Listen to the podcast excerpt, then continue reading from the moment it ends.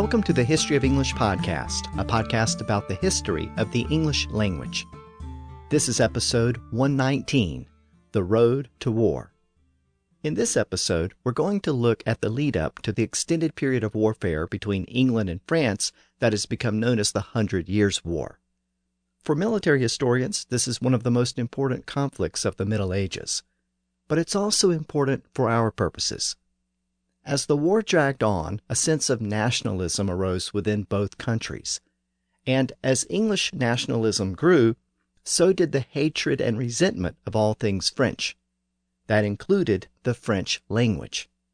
So this long extended war was an important factor in the decline of French and the return of English as the official language of England. In this episode, we'll trace the events that led to that great conflict and we'll see how it shaped the English language. But before we begin, let me remind you that the website for the podcast is historyofenglishpodcast.com, and you can sign up to support the podcast and get bonus episodes and transcripts at patreon.com slash history of English. So let's turn to this episode and the road to the Hundred Years' War. Now, this is one of those major historical events that many people have heard of, but perhaps don't know very much about. In this episode, I want to trace the important events that led to the war, and I'll also discuss the early part of the war. But more importantly, I also want to focus on the linguistic consequences of the war. This long, extended conflict was one of several key events in the 1300s that allowed English to return to prominence by the end of the century. We know that English had experienced a severe decline after the Norman conquest. It was largely restricted to peasants and serfs, and English writing virtually disappeared. The nobility and church officials conducted their business in French and Latin. So English was very much at the bottom of the social pecking order. All of that started to change in the early 1200s when King John lost control of most of the English territories in France except for Aquitaine in the far south of France, and that certainly weakened the influence of French in England. Over the course of the 1200s, English started to make a gradual recovery, but French and Latin remained the prestige languages. Those were the languages taught in schools, and they were still the primary languages of literature, law, and government. It was also the language of the royal court. That was still the state of things in the early 1300s, at the current point in our overall story. But by the end of the century, just a few decades later, English had overtaken Latin and French. Geoffrey Chaucer had composed the Canterbury Tales. John Wycliffe had translated the Bible into English. Other great works of Middle English literature had also been composed, like Sir Gawain and the Green Knight and Piers Plowman. English had also been declared the official language of Parliament and the courts. So English reclaimed its status as the primary language of England over these next few decades. So, what happened in such a short period of time to cause such a major linguistic change? Well, the answer is that there was a social and economic revolution. The feudal system imposed by the Normans broke down, and it started to deteriorate. That system had been maintained by a nobility that valued French and imposed French on English society. But when that system fell into decline, so did the status of French. The collapse of the feudal system allowed English to return to its rightful place at the top of the heap. So this was very much a bottom up movement. We've already seen that there was a rising merchant class and urban middle class. These people had already secured representation in Parliament. They were commoners, and they came from the classes of English society where English had always been the dominant language. They were also starting to acquire more wealth and power. And that process was accelerated in the mid 1300s. Several factors contributed to their rise to prominence. The middle of the century was a period of great turmoil, death, and destruction. England was racked by famine, plague, warfare, and social unrest. And all of that disruption set the stage for a new social order. English society was turned on its head. The traditional English speaking classes reclaimed power, and that allowed the English language to reemerge as the dominant language of the country. Over the next few episodes, we'll explore all of these events. But we have to start somewhere, and the best place to start is where we left off a few episodes back, with the Scots' victory over the English at the Battle of Bannockburn. That victory secured Scottish independence. But the year after that victory, both Scotland and England were racked by famine. This famine affected almost all of Europe. It's sometimes called the Great Famine of 1315 to 1317, and it was one of the worst famines to ever affect Europe. Scholars have estimated that it killed about 10% of the population of Europe, and some scholars think it was closer to 15%. Some towns on the continent lost half their residents to starvation and sickness. The famine was caused by constant rainfall in the summer months that damaged the grain crops. And grain was absolutely essential to the medieval diet. Grain was turned into flour, which was then baked as bread, and much of the population depended on bread for survival. So when the grain crops failed, starvation and famine ensued. But as bad as the famine was, it was only a preview of things to come over the next few decades. In a period when food supplies were so limited, many towns and cities were absolutely dependent on trade with other regions. If the local crops failed, the people needed access to products from other communities or other nations. Fortunately, the European trading networks ensured a constant movement of goods from region to region, but some of those trading networks started to break down about the same time as the Great Famine. In order to move goods from the Mediterranean to northern Europe, the goods had to move overland. Most of the trading networks passed through France, and that included the trade between the port cities of Italy and the major cloth making center in Flanders on the North Sea. That trade depended on those overland routes. But by this point, a dispute had broken out between the Venetians in northern Italy and the French government. That dispute made it difficult for Venetian traders to use those traditional land routes through France. So in the year 1317, in the midst of that famine, the Venetians came up with another option. They decided to send a fleet of ships westward through the Mediterranean and into the Atlantic from there, it traveled up the western coast of Spain, Portugal, and France, and then entered the English Channel. Once in the Channel, the fleet docked in England, on its way to its ultimate destination in Flanders. This fleet paved the way for a new sea route to northern Europe. The Venetian ships that made this trek became known as the Flanders Fleet, and it provided a direct link between Venice and England via the sea trade between the two regions no longer had to pass overland through France. Now, I mentioned this sea route for a reason. It points to the growing importance of sea routes in European trade. With access to the sea, merchants and traders could access new markets that were previously difficult or impossible to reach. These seafaring fleets created new ways to move and deliver goods. But sometimes they delivered other things, like rats, fleas, and plague. I'll discuss the horrible impact of the Black Death in the next episode, but it's worth mentioning here that the disease was spread through trading routes, and it reached Europe on fleets of ships not very different from the fleet that made its way to England in the year 1317.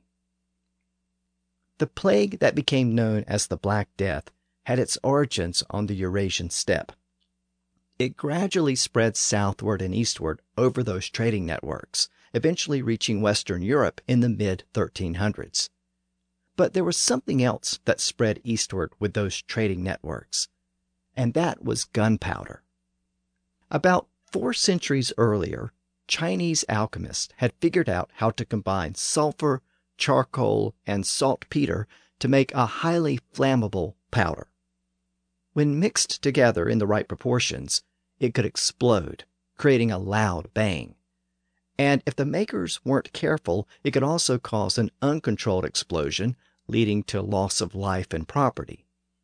Since this powder was discovered by alchemists looking for magical elixirs, the Chinese called the powder huoyao, literally fire drug. Over the next few centuries, the Chinese perfected the mixture. They often packed gunpowder in sticks of bamboo and then detonated them. They mostly used this new powder for fireworks. People were fascinated by the bright, colorful explosions. By the 1100s, the Chinese were starting to experiment with the powder for military uses.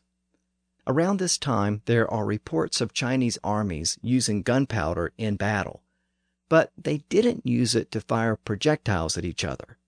They simply used the loud explosions to scare and confuse the enemy.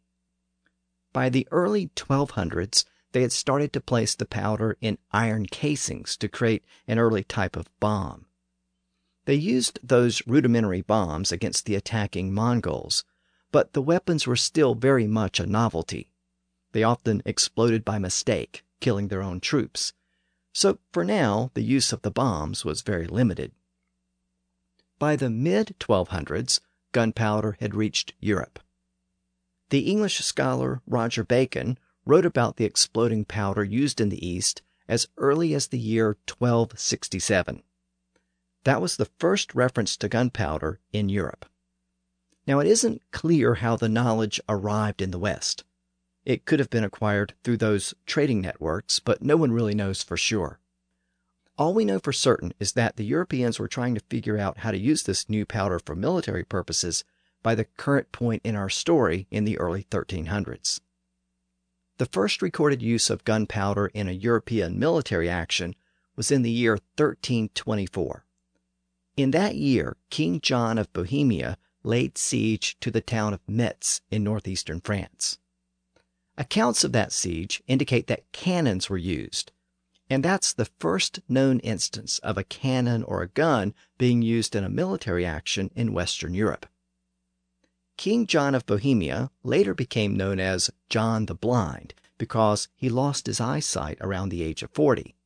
But that didn't keep him from fighting and keep him in the back of your mind because we'll encounter him again a little later in this episode. Now, a couple of years after that siege at Metz, we get the first known illustration of a cannon in Europe. It was included in a manuscript composed by an English chancery clerk named Walter of Milemete. The illustration shows a soldier firing a large cannon similar in shape to a vase or vase, depending on your pronunciation. The picture also shows an arrow shaped projectile protruding from the mouth of the cannon. By the way, the word cannon is derived from the same root as the word cane, and that connection takes us back to the Chinese who packed gunpowder in bamboo. This type of weapon was also called a pot de fer, which is a French term that literally means pot of iron or iron pot. By the way, that English manuscript that contains the oldest picture of the weapon was commissioned by the Queen of England, Isabella. The manuscript was a guide to kingship, and Isabella requested that the text be prepared for her young son, Edward. Edward was the young prince, only about 14 years of age at the time. And it's interesting that his mother wanted him to have a book on kingship because at the time that the manuscript was being composed, she was plotting to overthrow her husband, Edward II, and she planned to have her young son crowned as the new king in his place. Now, this is one of those intriguing stories that makes medieval English history so fascinating. So let's backtrack for a minute to figure out what was going on at the time in the royal court. The last time I mentioned Isabella was a few episodes back when I talked about the coronation of her husband as king. You might remember that she was overshadowed by her husband's companion, Piers Gaveston. At the coronation, the new king largely ignored Isabella and spent all of his time with Gaveston. Now, Isabella was the daughter of the French king, Philip IV. And when the French nobles who attended the coronation returned to France, they reported that the English king apparently loved his companion more than his new wife. Needless to say, it was a rocky marriage. Isabella did give birth to several children, but it appears that it was strictly a political marriage. By all accounts, Isabella came to despise her husband over time. A lot of the nobles continued to despise him as well. The Scottish victory over the English at Bannockburn only added to the resentment. Several years later, a group of barons from the north of England and from the Welsh marches rose in rebellion. But Edward was able to defeat them. Most of the rebel leaders were either killed or imprisoned in the Tower of London. One of those Marcher Lord rebels was named Roger Mortimer. He was thrown in the Tower, but he soon escaped and made his way to France. Meanwhile, Isabella's father, the King of France, died. The French crown then passed to her three brothers in succession, because none of her brothers had any sons. So the crown passed from brother to brother to brother, with the ultimate fate of the royal line left in doubt without any sons to inherit the throne. And that wasn't the only thing in France that was shrouded in uncertainty. The fate of Gascony in the south of France was also left in doubt. Gascony was the territory of southern France that was still held by Isabella's husband, Edward II, as a vassal of the French king. It was basically what was left of the old region of Aquitaine, and it was an ongoing source of dispute between the French and English kings. The French kings were trying to bring many of those semi independent regions back under their direct control, in other words, they were trying to consolidate power and reunify France under the direct leadership of the French kings.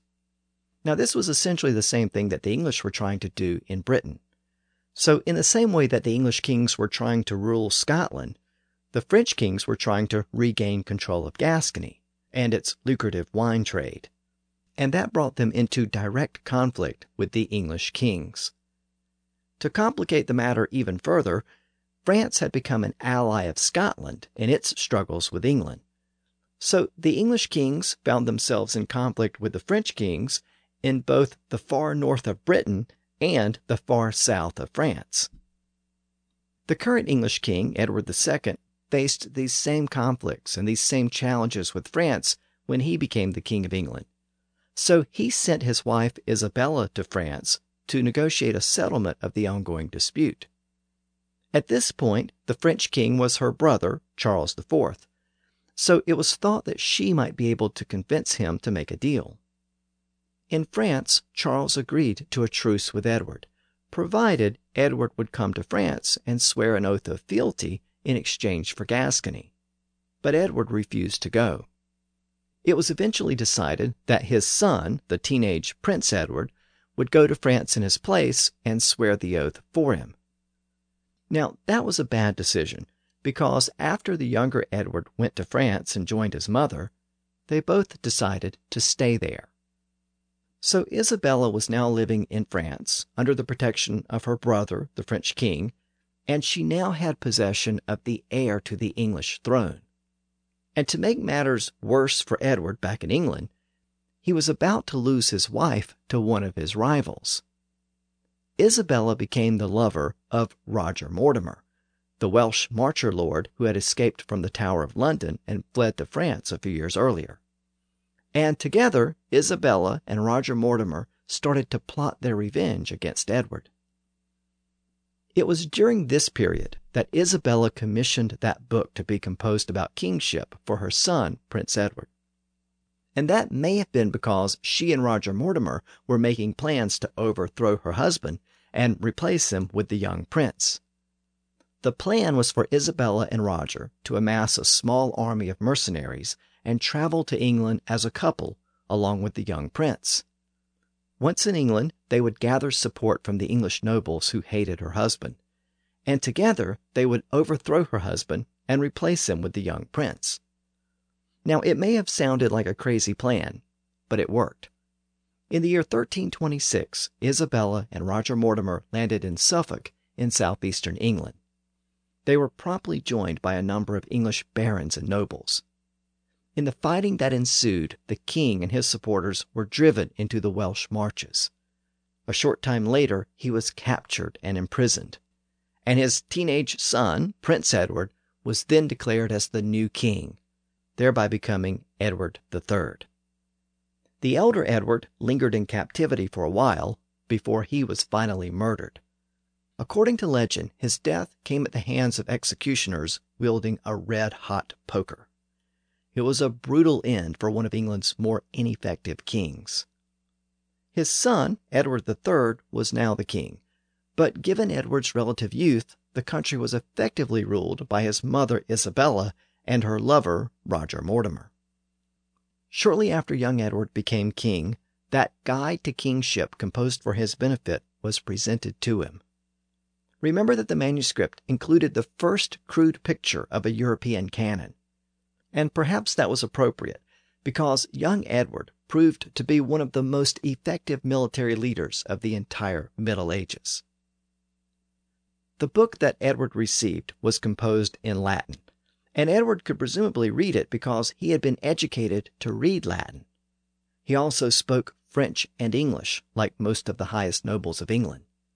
It also appears that he could understand German and Flemish, and all of those languages came in handy over the course of his life because he spent a lot of time on the continent, fighting his enemies and forging alliances with various nobles throughout northern Europe. But for now, he had to bide his time while his mother Isabella and her lover, Roger Mortimer, ran the country in his name. The next year, the scope of his realm was almost extended to France itself. In that year, 1328, the French king, Charles IV, died. Remember, that was Edward's uncle, his mother's brother. He was the last of the three brothers to sit on the throne, and as I noted earlier, none of them had any sons, so there was no male heir. And without an heir, it meant that the family dynasty known as the Capetians came to an end. They had replaced the Carolingians in the 900s, and they had ruled France for three and a half centuries. But now the nobles had to choose a new king and a new ruling family. Now remember that there was a surviving sister, Isabella, mother of the young English King Edward. And if the line passed through her as the surviving sister, it meant that her son Edward was also entitled to the throne of France. And she made that claim on Edward's behalf to the French nobles. But the French nobles didn't want an English king, so they looked elsewhere. They took the position that the succession could not pass through a female line, so they looked to a male cousin whose descent followed from a male line from Isabella's grandfather. That cousin was Philip of Valois, and he was chosen as the new king of France in 1328, thereby establishing a new French dynasty, the House of Valois. Philip of Valois became the new king despite the fact that young Edward in England was more closely related to the prior king. So all of this helps to set the stage for the long war to come, because the Hundred Years' War was in part a war for control of the French crown itself. Meanwhile, back in England, the country was still being run by Isabella and her lover, Roger Mortimer. And for most practical purposes, it was really being run by Mortimer. Now, the relationship between Isabella and Mortimer was controversial to say the least. It was an illegal act to overthrow a king, but at least Isabella was the queen. Roger Mortimer had no right to be a de facto king himself. Meanwhile, the couple used their power and position to enrich themselves and to increase the size of their estates. They had also taken no action to secure Edward's rights in Gascony and to prevent French incursions there. So Edward became frustrated at the decisions that were being made in his name by his mother and her lover. He harbored resentment at the way they had dethroned and murdered his father, and by the year 1330 he had had enough of the regency that ruled in his name. While Isabella and Mortimer lay sleeping in Nottingham Castle, Edward and a group of soldiers stormed in through an underground passage and dragged Mortimer from his bed. A short time later, Mortimer was hanged at a gallows that was used for common criminals. Edward then declared that the regency was over. From now on, he would rule in his own name. He was now the fully empowered King of England. His mother Isabella was exiled to a manor where she lived out the rest of her life, another 30 years. In the same year that Edward seized power and ended the regency that governed in his name, an inventory was taken of all the munitions in Windsor Castle, west of London. The inventory was composed in Latin, and it mentions one particular item in the following passage Una magna ballista, decorinoque vocator domina Gunilda. In English it reads, A large ballista from Cornwall called Lady Gunhilda. A ballista was a weapon that resembled a large crossbow. It was used to shoot large stones at enemy troops. It was similar to a catapult. So it wasn't a cannon, it didn't use gunpowder, but it was still an effective weapon, and this large one in Windsor Castle was called Lady Gunhilda. Now, I've mentioned this weapon before. Way back in episode 60, I mentioned it in the context of Old Norse, because Gunhilda was a Norse name that became common in England. And that name was given to this weapon in the same way that the name Big Bertha was assigned to a huge cannon mounted on a railway car in World War I. It's been common over the centuries to give weapons a female name, and you might remember from that earlier episode that the name Gunhilda was soon extended to similar weapons, in particular those new cannons that fired projectiles using gunpowder. And over time, the Hilda part was dropped at the end, thereby shortening the name from Gunhilda to gun. And that's the origin of the word gun. It can be traced back to this weapon maintained in Windsor Castle at the time Edward III took power in the year 1330. Now, a couple of notes about guns and cannons. I noted that this weapon in Windsor Castle that gave us the word gun was a type of crossbow. It relied on mechanical propulsion. It didn't use gunpowder. And that illustration of a cannon in that book on kingship shows an arrow protruding from the cannon. So even though gunpowder was starting to become more common, it was still very much a novelty around the year 1330 when Edward seized power. One of the problems with using gunpowder in cannons is that it was tough for metal workers to construct a cannon that could withstand the blast. The metal tube would crack or explode when the gunpowder ignited. Now, this problem was gradually solved by taking long metal slats and arranging them side by side in a circular manner to create a tube. The metal slats were welded together to create the long metal tube, and then that metal tube was surrounded by rings to hold everything in place during the blast. That was the same basic technique that was used to create buckets or barrels where long wooden slats were arranged in a similar manner and then held in place by metal rings. So this barrel making technique was extended to cannons. And that helps to explain why that metal tube in a cannon or a gun is called a barrel. As metal workers perfected these techniques, iron cannons started to become more common. But at first, they were mainly used as defensive weapons they were placed in castles and used to shoot stone balls or other projectiles at the men who were attacking the castle. The cannon was sometimes placed in a window or opening in the side of the castle. That protected the men who loaded and fired the cannon.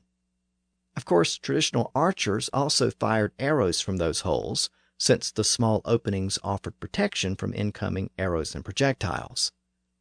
And this type of small opening in a castle wall was called a loop, which was a word apparently borrowed from Dutch. It first appeared in English in the late 1300s, and it's unrelated to the word loop in the sense of a string or rope tied in a circular or ring like manner. The use of the word loop as a small opening used for shooting projectiles ultimately gave us the word loophole. A loophole was a literal opening that provided protection and allowed an archer to avoid direct fire. And that gave us the more modern sense of the word loophole, which is a legal opening that provides protection. It's a technicality that allows someone to avoid prosecution or other legal attack. So the word was extended from its original military use to a specific legal use over time. Again, a legal loophole comes from this small window or opening, not a loophole in a rope or a cord. So loopholes were initially used by archers, but with the advent of cannons, they started to be used by gunners firing stones or cannonballs at attackers. And the new English king, Edward III, would soon extend the use of those cannons to the battlefield. Over the next couple of years, Edward found himself in repeated conflict with the French king, Philip. The major source of animosity was the old disputed province of Gascony in southern France. Edward still held that region as a vassal of Philip, but Philip wanted to take it back and rule it directly. And that was the ultimate source of the conflict that led to the Hundred Years' War. In the spring of 1337, the French King Philip sparked the war by invading Gascony with the intent of bringing it under his direct control. He declared that Edward no longer had any rights to the region as a vassal. But Philip underestimated Edward's response, and in doing so, he initiated a century of warfare between England and France that became known as the Hundred Years' War. Now, I should note that this war wasn't called the Hundred Years' War until the 1700s. And in fact, that name is misleading in many respects. First of all, it didn't last exactly a 100 years. It actually lasted 116 years. Also, it wasn't a continuous war. It was a conflict that ran hot and cold. There were long, extended periods of several years when there was no fighting at all but then the conflict would flare up again and the fighting would resume. Part of the reason why this is seen as a distinct war, separate from the many battles that preceded it, is because it was a war for the French crown itself. Previously, the English kings were vassals of the French king, and when they fought the king, they usually did so as vassals. But now, Edward III claimed to be the actual king of France. He asserted that he was the rightful heir to the French crown through his mother. So this war was in large part a power struggle to determine the rightful claimant to the French throne. In the same year that Philip invaded Gascony, 1337, Edward called a meeting of Parliament to address the conflict. At the assembled Parliament, Edward's representative explained the nature of the French threat, and he asked for money to finance a war with France. Interestingly, the arguments were made in English, not the usual French. According to the chronicles of the period, the king's representative spoke in English, quote, to the end that he might be better understood by all. Now, Edward did receive some funding for a war, but his invasion plans were so massive that it wasn't enough. It actually took him a couple of years to secure the money he needed through taxes, loans, and other financing. So the war had begun, but the actual fighting was put on hold for a while. Even though that 1337 Parliament had been addressed in English, Edward realized something very interesting about the relative importance of English and French when it came to war. The nobles and commoners who met at Parliament spoke English as their native language, and the men who filled the ranks of the English army spoke English. But the language of war was French. That had been the case since the Norman conquest, in large part because the Norman conquest was a conquest. The Anglo Saxons had been defeated in war, and the French language had been imposed upon them by conquerors. In fact, as we saw in an earlier episode, the word war was one of the first words to be borrowed from French after the conquest. In the same way that French came to dominate English law and government, it also dominated the English military. From the time of the conquest, most of the English military leaders came from the Norman ruling class, so they had traditionally spoken French as their native language. Knighthood also became an established institution in England and many aspects of knighthood were borrowed from France. knights wore impenetrable armor. They fought on horseback, and they were bound by notions of chivalry. That was the new type of warfare that the Normans had brought to England, and it dominated much of the Middle Ages.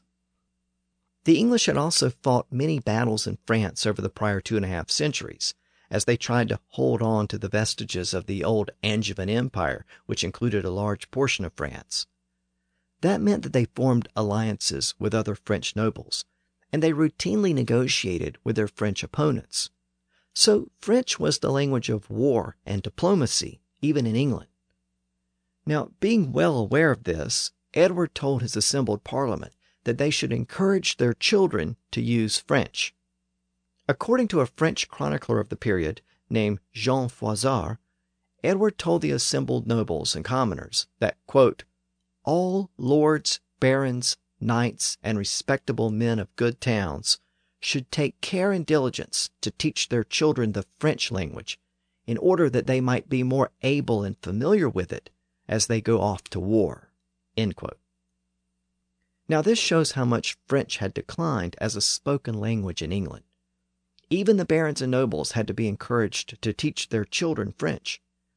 But more importantly, it shows that French was still the language of war and diplomacy in England. No alliance could be forged and no lasting truce could be negotiated without fully understanding French. And notice the subtle shift in the status of French.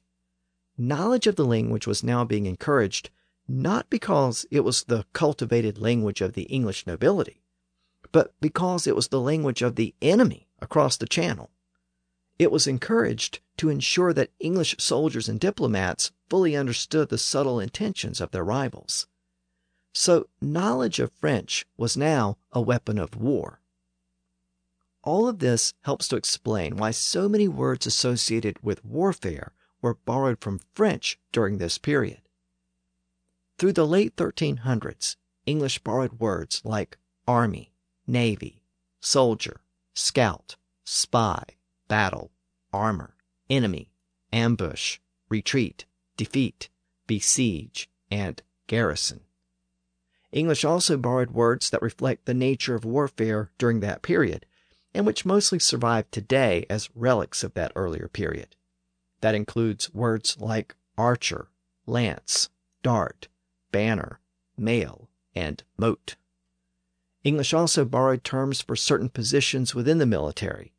It borrowed marshal, constable, sergeant, captain, and lieutenant or lieutenant. By the way, you may be wondering why Americans tend to say lieutenant and Brits tend to say lieutenant. Well, the first part of that word is the French word lieu, meaning place. We also have that word in the phrase in lieu of, meaning in place of. The second part is tenant, meaning one who holds something. Today we tend to think of it as a person who holds a piece of land, but it originally had a broader meaning. So a lieutenant was literally a placeholder. In other words, it wasn't the primary leader, it was a substitute or a deputy or a vice regent. Over time, it became a formal title. Now, the French sometimes pronounced lieu as lief, with a slight F sound at the end and it appears that some English speakers picked up on that pronunciation and they started to pronounce it as lieutenant. And over time, it became lieutenant. Both pronunciations were once common in English, and this is one of those words where British English settled on one pronunciation and American English settled on the other. It's sort of like herb and herb. Anyway, lieutenant or lieutenant entered English around the same time as words like captain and sergeant.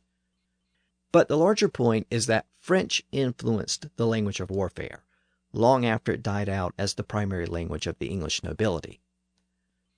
As I noted earlier, the Hundred Years' War officially began in 1337, but it took several years for any major battles to occur. Edward spent most of that time forging alliances with several important German provinces and accumulating the funds that he needed for a major invasion of northern France. By the later part of 1339, Edward and his allies were finally ready to begin their campaign. Edward traveled to the city of Ghent in Flanders to make preparations for the invasion of France. While in Ghent, Edward formally proclaimed himself to be the King of France. According to Edward, the planned invasion was designed to arrest the throne from a usurper.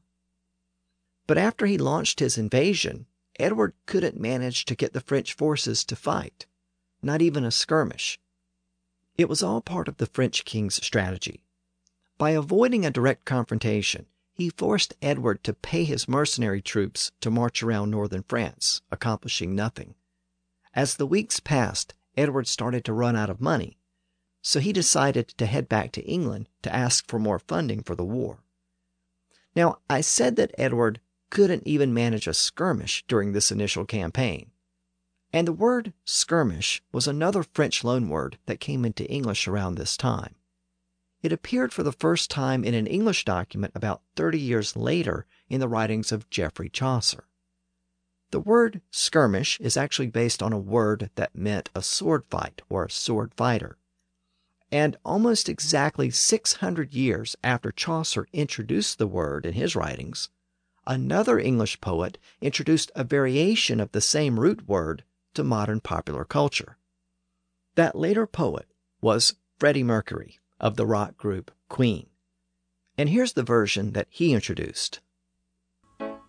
I see a little silhouette of a man. Scaramouche, Scaramouche, will you do the fandango? Did you catch it? It's the word Scaramouche. Now, that's obviously a short passage from the song Bohemian Rhapsody, and the popularity of that song over the past 40 years or so has caused that word Scaramouche to pass into popular culture even if most people don't know what it means and only associate it with that song. Some people think it was a made up word, but it's not. The word is actually the name of a common character in a popular form of Italian theater called Commedia dell'arte.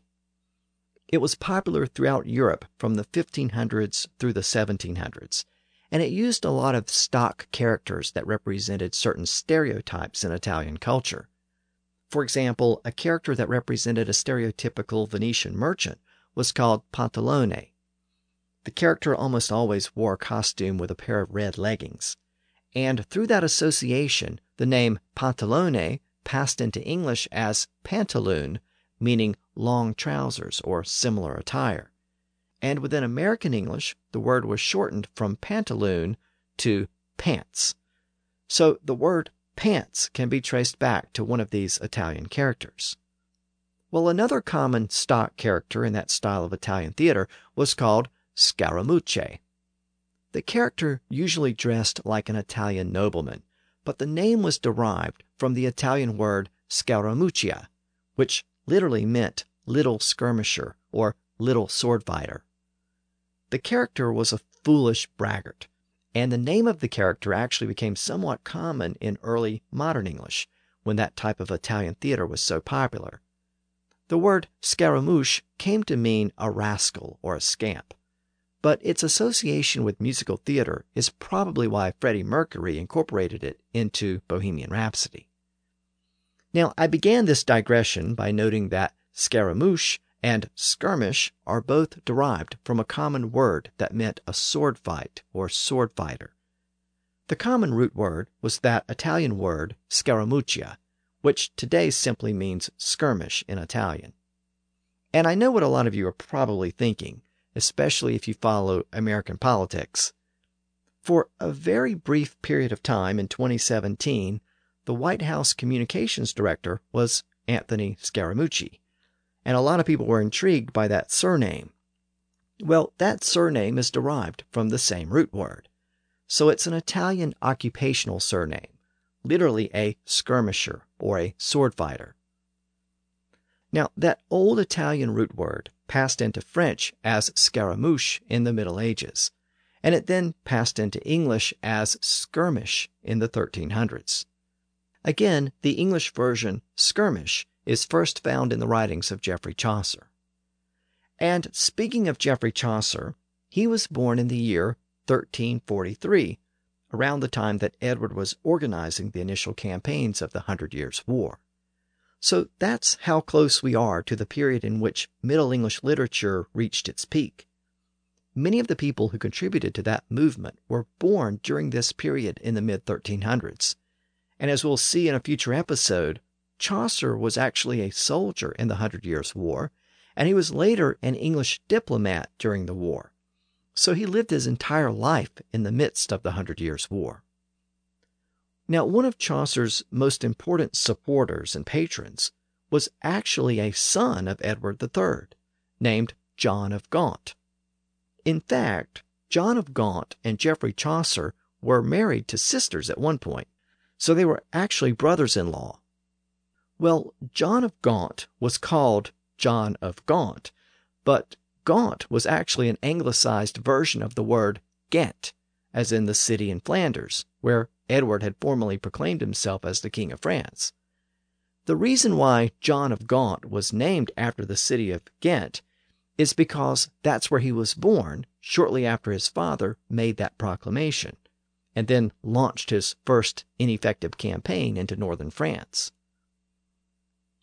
As I noted earlier, the French king avoided any direct confrontations, and Edward started to run out of money. So he headed back to England to ask for additional funding. And he actually left his pregnant wife in Ghent, in Flanders and she gave birth to John while Edward was away. And John of Ghent became known to history as John of Gaunt. Now, John of Gaunt will become an important figure in our story, not only for his later support of Geoffrey Chaucer, but also because he was the founder of the House of Lancaster, one of the two families that fought for the English crown in the so called Wars of the Roses. So we'll see more from John as an adult in a few years. Now, so far, the Hundred Years' War has gotten off to a slow start. Three years in, and there still has been no major battles between the English and French forces. Edward had returned to England and raised some more money, but he faced a more immediate threat while he was there. The French were amassing a fleet on the northern coast of France with plans to launch an invasion of southern England. So Edward assembled some ships and made a surprise attack on the French fleet while it was still in port.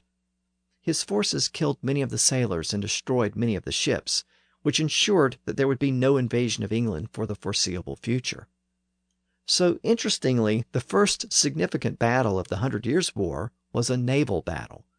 And navy is one of those French and Latin loanwords that was borrowed into English in the mid 1300s. While the victory thwarted any French invasion of England, it did very little to help Edward win the war itself.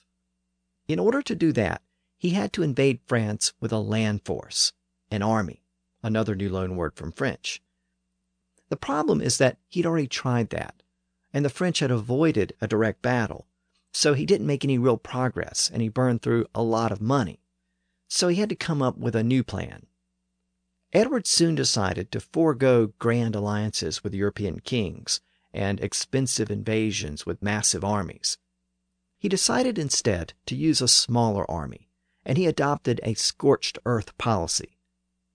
This was when the war shifted from a traditional feudal conflict to something resembling a terror campaign.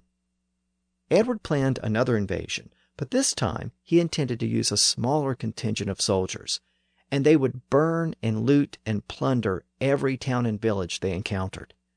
They would destroy everything in their path. This would bring the war to the actual people of France. It was no longer going to be a conflict between nobles and paid mercenaries. Instead, it was going to be a direct attack on the peasants and townspeople of northern France. The plan was to destroy the morale and will of the people, to scare them and intimidate them, and make them so sick of the destruction that they would surrender. There's actually a word for this the word havoc.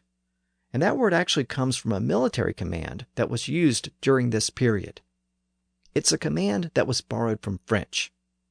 It was havoc, and it was the order given to an assembled army that they should loot and plunder a village or town. This became Edward's standard policy going forward, and his forces wreaked havoc on the French countryside in the year 1346. In that year, Edward crossed over to Normandy with an army of about 15,000 men, half of which were archers. He was accompanied by his eldest son, who was also named Edward. He was the heir to the English throne, and he's better known to history as the Black Prince because he wore black armor into battle. He will also become an important figure as the war proceeds. Now, after arriving in Normandy, Edward kept to a strategy of conducting raids and sacking towns, burning crops, and robbing and killing anyone in the way. His army then moved eastward across the northern part of Normandy, parallel to the coast. The French king Philip got word of the raids, and he soon left Paris with his own army in pursuit of Edward's forces. The two kings finally met outside the town of Crecy on the northeastern coast of France. The English forces arrived first and took the high ground on a slope. Edward's right flank was commanded by his son, the Black Prince. When Philip's French army arrived, it was much larger than Edward's. There were about three times as many French soldiers, and that was one of the dangers of relying on a smaller army. It was cheaper and more mobile, but it was easily outnumbered on foreign soil. Despite the French numerical advantage, Edward had several things going for him. First, he took the high ground on a slope, thereby forcing the French cavalry to charge up the slope at his forces. He also had two weapons in his arsenal that the French weren't prepared for. The first was a cannon, actually several cannons. The Battle of Crecy was one of the first major battles in European history to use cannons and gunpowder as offensive weapons. The other weapon in Edward's arsenal was the longbow, and that was the real advantage. In fact, other than size, the major difference between the English army and the French army was the type of archers that each one possessed. The French army relied on traditional crossbows. The crossbow had a handle or stock that resembled that of a rifle, and it had a bow across the top that was parallel to the ground when fired.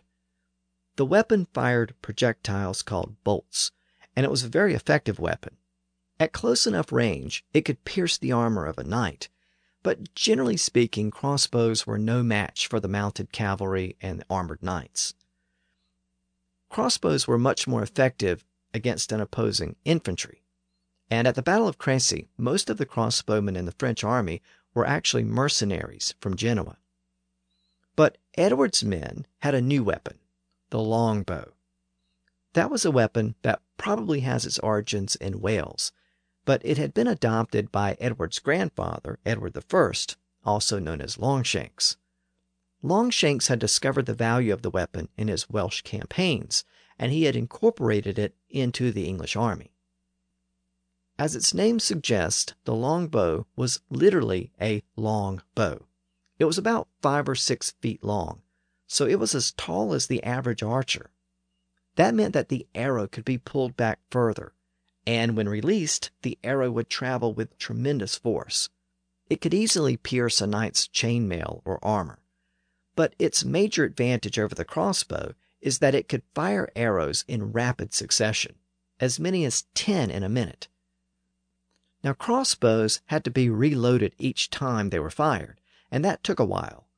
The crossbow had a mechanism that had to be cranked to get the bow into the firing position, so it was a much slower weapon that couldn't match the volleys of the longbow. The only real problem with the English longbow is that it was so big that an average archer couldn't use it. The bow was big and heavy. It required a lot of strength to use it, and it was best to identify potential longbowmen as children and then train them as they grew up. That allowed them to develop the arm and shoulder muscles required to use the heavy bow. So Edward trained boys from youth in archery on the village greens of towns and cities.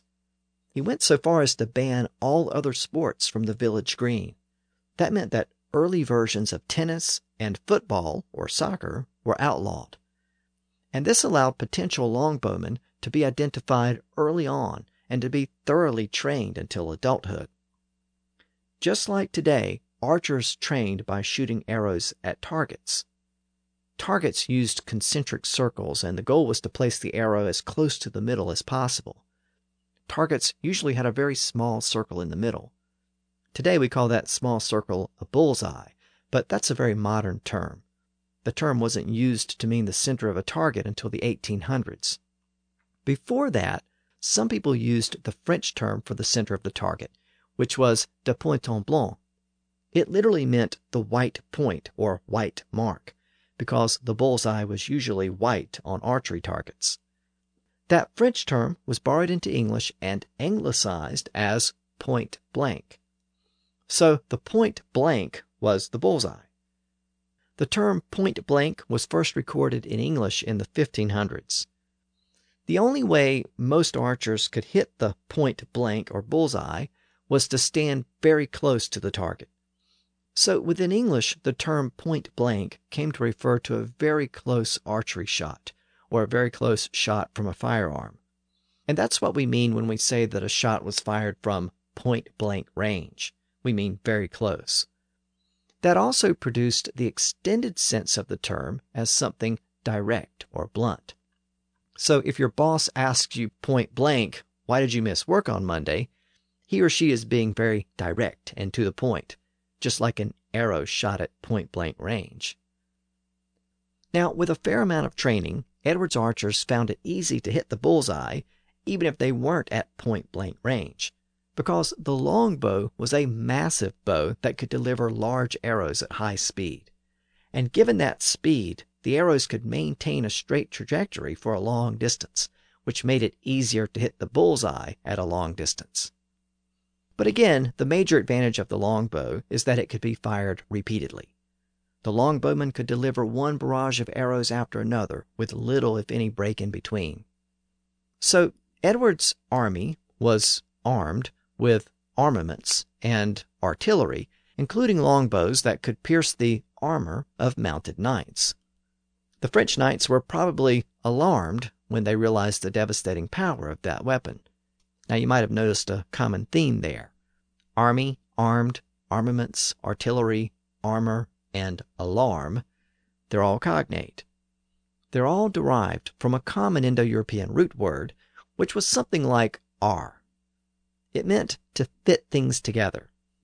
We also have that root in the Greek word harmony, Within early Latin, the word evolved into arma, which specifically referred to tools or weapons.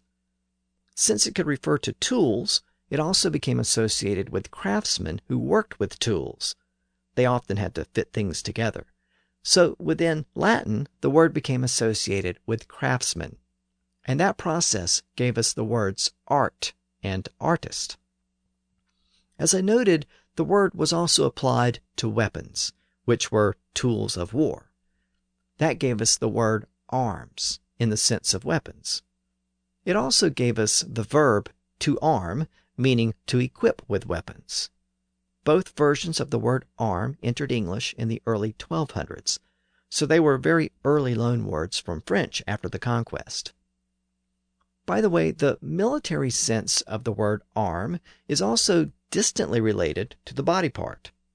We might use our arms to wield certain arms, like a bow and arrow.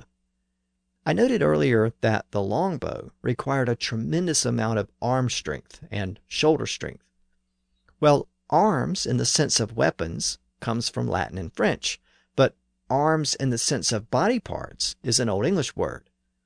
They both come from the same Indo European root, but within the Germanic languages, the sense of fitting things together came to apply to a joint where two things fit together.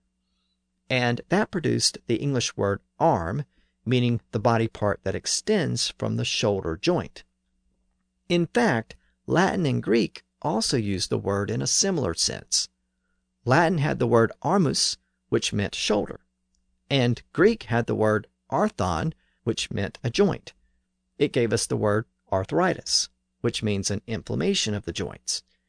So the shoulder joint provides the literal connection between arms as body parts and arms as weapons. By the year 1300, English had also borrowed the word armor from French, which was another variation of the same root word. Armor is related to the word arms in the sense of military weapons or equipment, so armor was considered another tool of war. knights were armed with weapons and armor, and that made them almost invincible against swords and traditional bows and arrows. Around the time armor was borrowed, English also borrowed the word armory. An armory was a place where arms were kept. By the end of the 1300s, English had also borrowed the word army from French. An army was a collection of armed men or soldiers. So the word army came in around the same time as navy. Both words appear for the first time in the second half of the 1300s. Now, shortly after the word army appeared in English, English also picked up the word alarm, which, believe it or not, was originally a military term. It was a call to arms. It was literally à l'arme, which meant to the arms. When a scout identified that enemy troops were approaching, the call was à l'arme, à l'arme, literally to the arms, to the arms.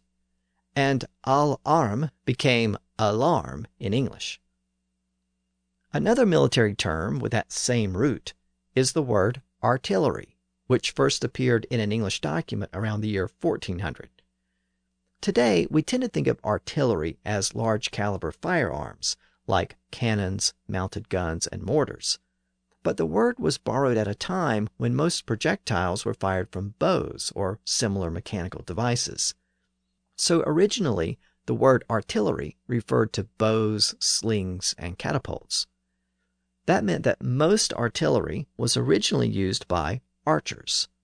And archer was another new word in the language at the current point in our story.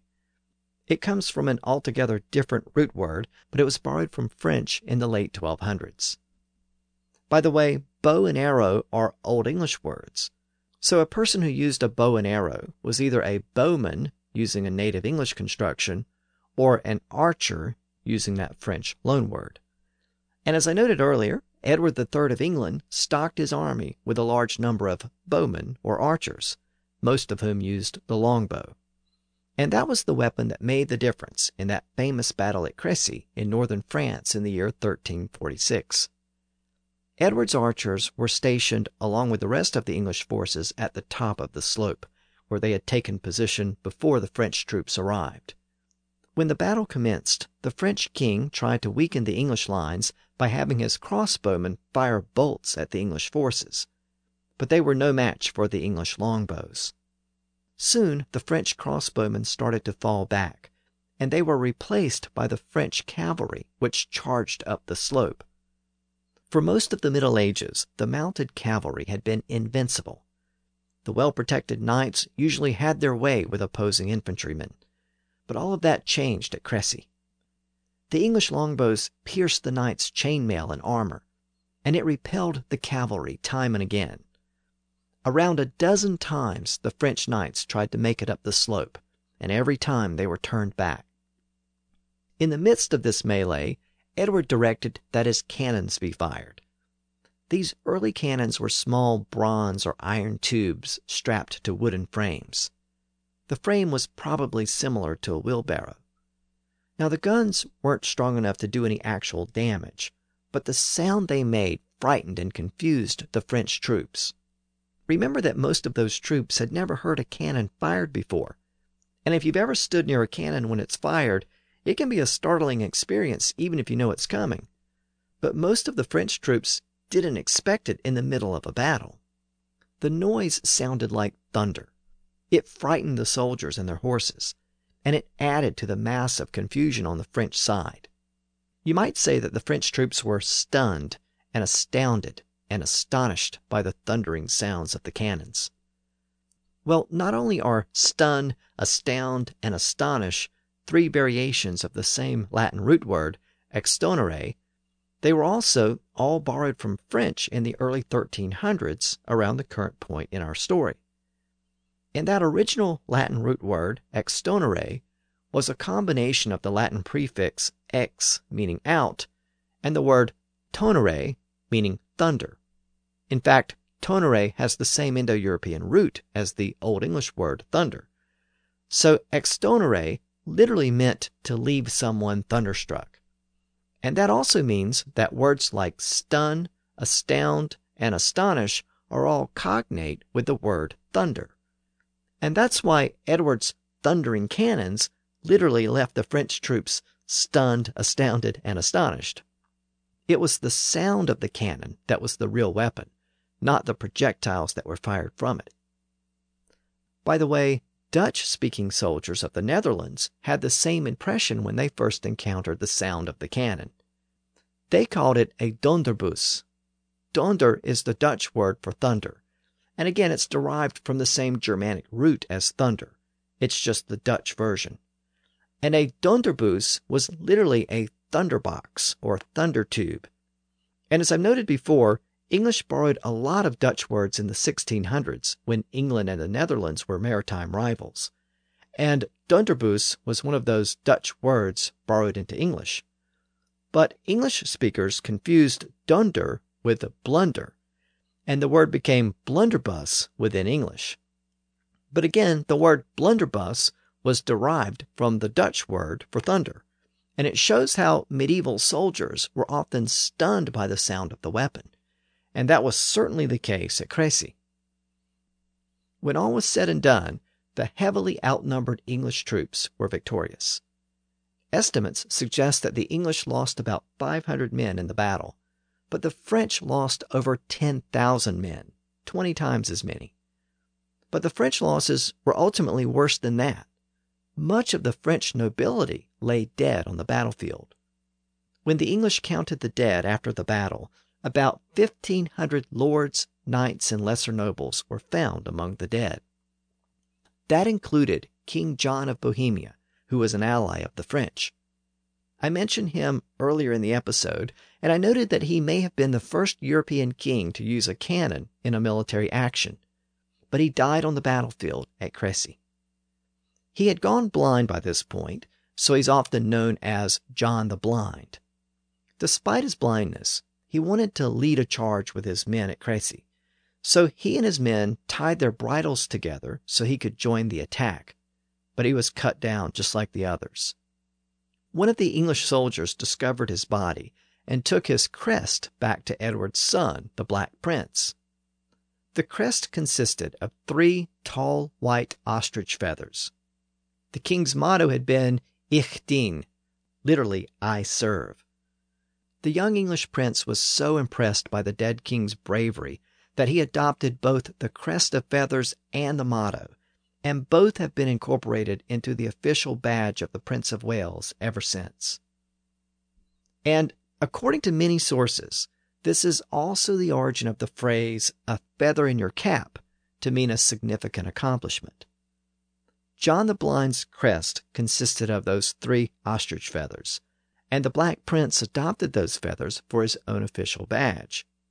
Supposedly, it thereafter became a common practice to honor a knight who had fought bravely in battle by giving him a feather to wear in his helmet. And that's why today a particular honor or distinction might be described as a feather in your cap. Now, despite the popularity of that etymology, it's a little bit sketchy. Displaying a feather to mark an accomplishment is actually widespread among many cultures. It was even a common practice among some Native American tribes who added a feather to the headdress of a warrior who performed a brave act. And the phrase, a feather in one's cap, isn't found in English until around the year 1600, so it's hard to link it directly to the Battle of Crécy. But again, many sources do make that connection. Now, the Battle of Crécy is significant because it was the first major battle of the Hundred Years' War, and it was a somewhat surprising victory for the English. No one really thought that the English could muster a force that could defeat the French on their own soil. Memories of the English defeat at the hands of the Scots a few years earlier were still widespread in France and the rest of Europe. So the English victory at Crécy was a shock to many observers at the time. But the English mastery of the longbow gave them an advantage at Crécy, and it continued to give them an advantage for several more years. The French were slow to adopt the weapon. And remember that English longbowmen were trained from youth. So even when the French realized the value of the weapon, it took them several years to train enough soldiers to make it a viable option. And that allowed the English to dominate the early years of the war. Thanks to the longbow, the Battle of Crécy marked a major turning point in medieval warfare. The mounted knights and the French cavalry had been soundly defeated by archers, and that was the beginning of a shift in power. The days of the armored knight were numbered, and as firearms became more common, the knight's demise was hastened even further. The archers and gunners who replaced them were mostly commoners who spoke English. And whereas the knightly class had placed a high value on French culture and the French language, the English archers and infantry didn't. This was another part of that larger societal shift that allowed the English speaking classes to become more powerful and influential in England. By the late 1300s, cannons had been perfected to the point that their projectiles were more dangerous than their sound. The cannonballs fired from a cannon could take down stone walls. And that brought an end to another common symbol of the Middle Ages the castle. When William the Conqueror defeated the Anglo Saxons, he secured his hold on England by building castles around the country. For nearly three centuries, they had been a symbol of Norman and Plantagenet military power and superiority. But the brand new cannons fired by English commoners brought down those castle walls with relative ease. Again, this was a gradual process that took place over the course of a century or more, but we can find its origins here in the mid 1300s, and more specifically, we can find it on the battlefield of Crecy in the year 1346. Now, the English victory at Crecy was followed by a siege at the port city of Calais, the city eventually fell to the English forces after a protracted siege, and that gave the English a foothold in northern France for the rest of the war. In fact, it remained under English control for two centuries.